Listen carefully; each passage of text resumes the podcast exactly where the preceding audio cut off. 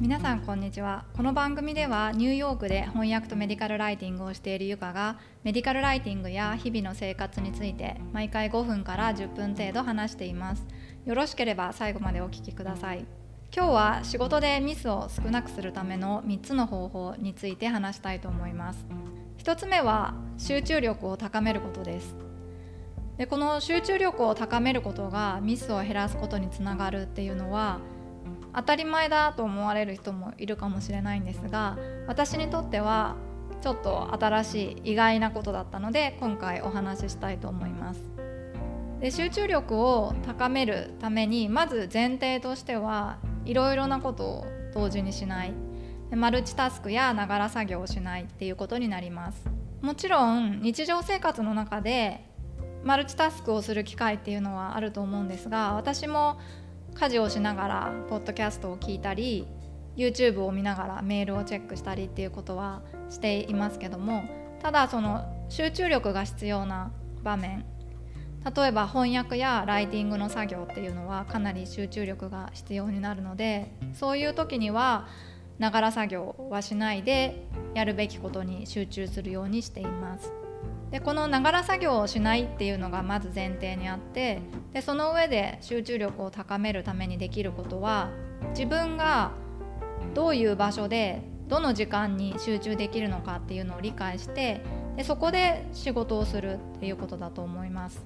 私の場合は家に1人でいて作業している時が一番集中できるんですが人によっては例えばカフェに行ったりコワーキングスペースに行って他の人がいてちょっと話し声などが聞こえたりする場所の方が集中できるっていう人もいるかもしれません。あとその集中できる時間帯っていうのも朝方の人だったり夜型の人だったりそれぞれ違うと思うので自分がどの時間帯であれば一番集中できるのかっていうのを今までの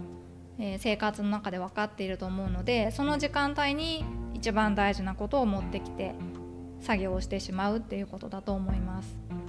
で集中力を高めるためにできるもう一つのことは気を散らすものを自分のそばに置かないっていうことです。で現代の世の中で一番多くの人にとって一番その敵なのはスマートフォンだと思うんですが例えば他の部屋に置いておくとかもう手の届かないところにスマートフォンを持ってってしまうっていう人もいると思います。人によっていろいろな方法はあると思うんですが自分が気が散ってしまったらそれはミスにつながるっていう認識でいることっていうのも大事だと思います。睡眠不足の時とかあと他に気がかりなことがある。そういう場合にはどうしても今の目の前のことに集中ができないので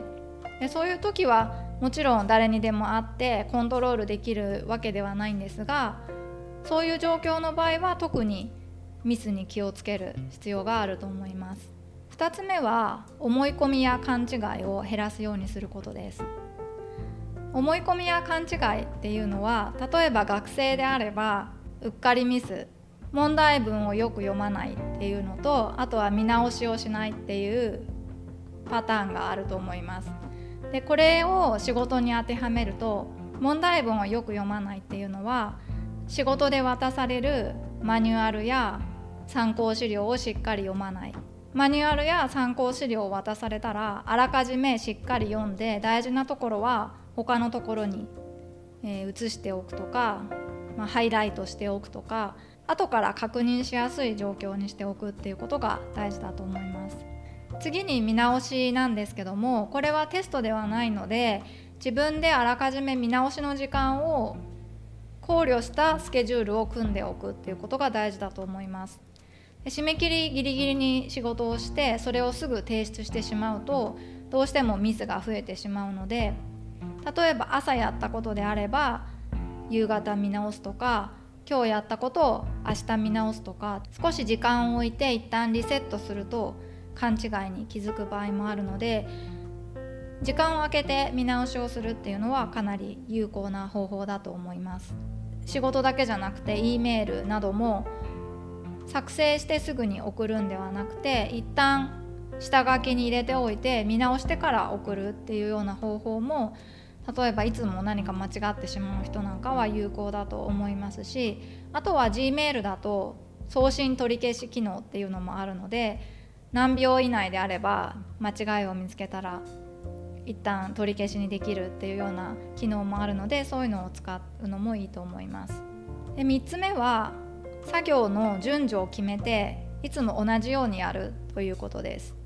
でこれは例えば朝のルーティンっていうのを考えてみると分かると思うんですけども学校や仕事がある時っていうのは毎朝同じように起きて同じような順序で物事をどんどん進めていくと思うんですけどもその順序がない場合例えば休みなどですっかり忘れてしまって久しぶりに学校や仕事が始まって何か忘れ物をしたりとか今まではうまくできていたのにできなくなったりっていうことがあると思うんですがそのようにその自分の中で何か物事をもう自然に順序にしてしまうっていうのはミスを防ぐ上で重要だと思います。まず何をやって次に何をやってその最後に何をやるっていうのを自分なりのこうシートみたいなものにしてそれに沿ってまあ、毎回見るわけではないんですが自分の中で順序を決めてそれに沿ってやるようにしています。今日は仕事でミスを減らすための3つの方法についてお話ししました。それではまた次回の番組でお会いしましょう。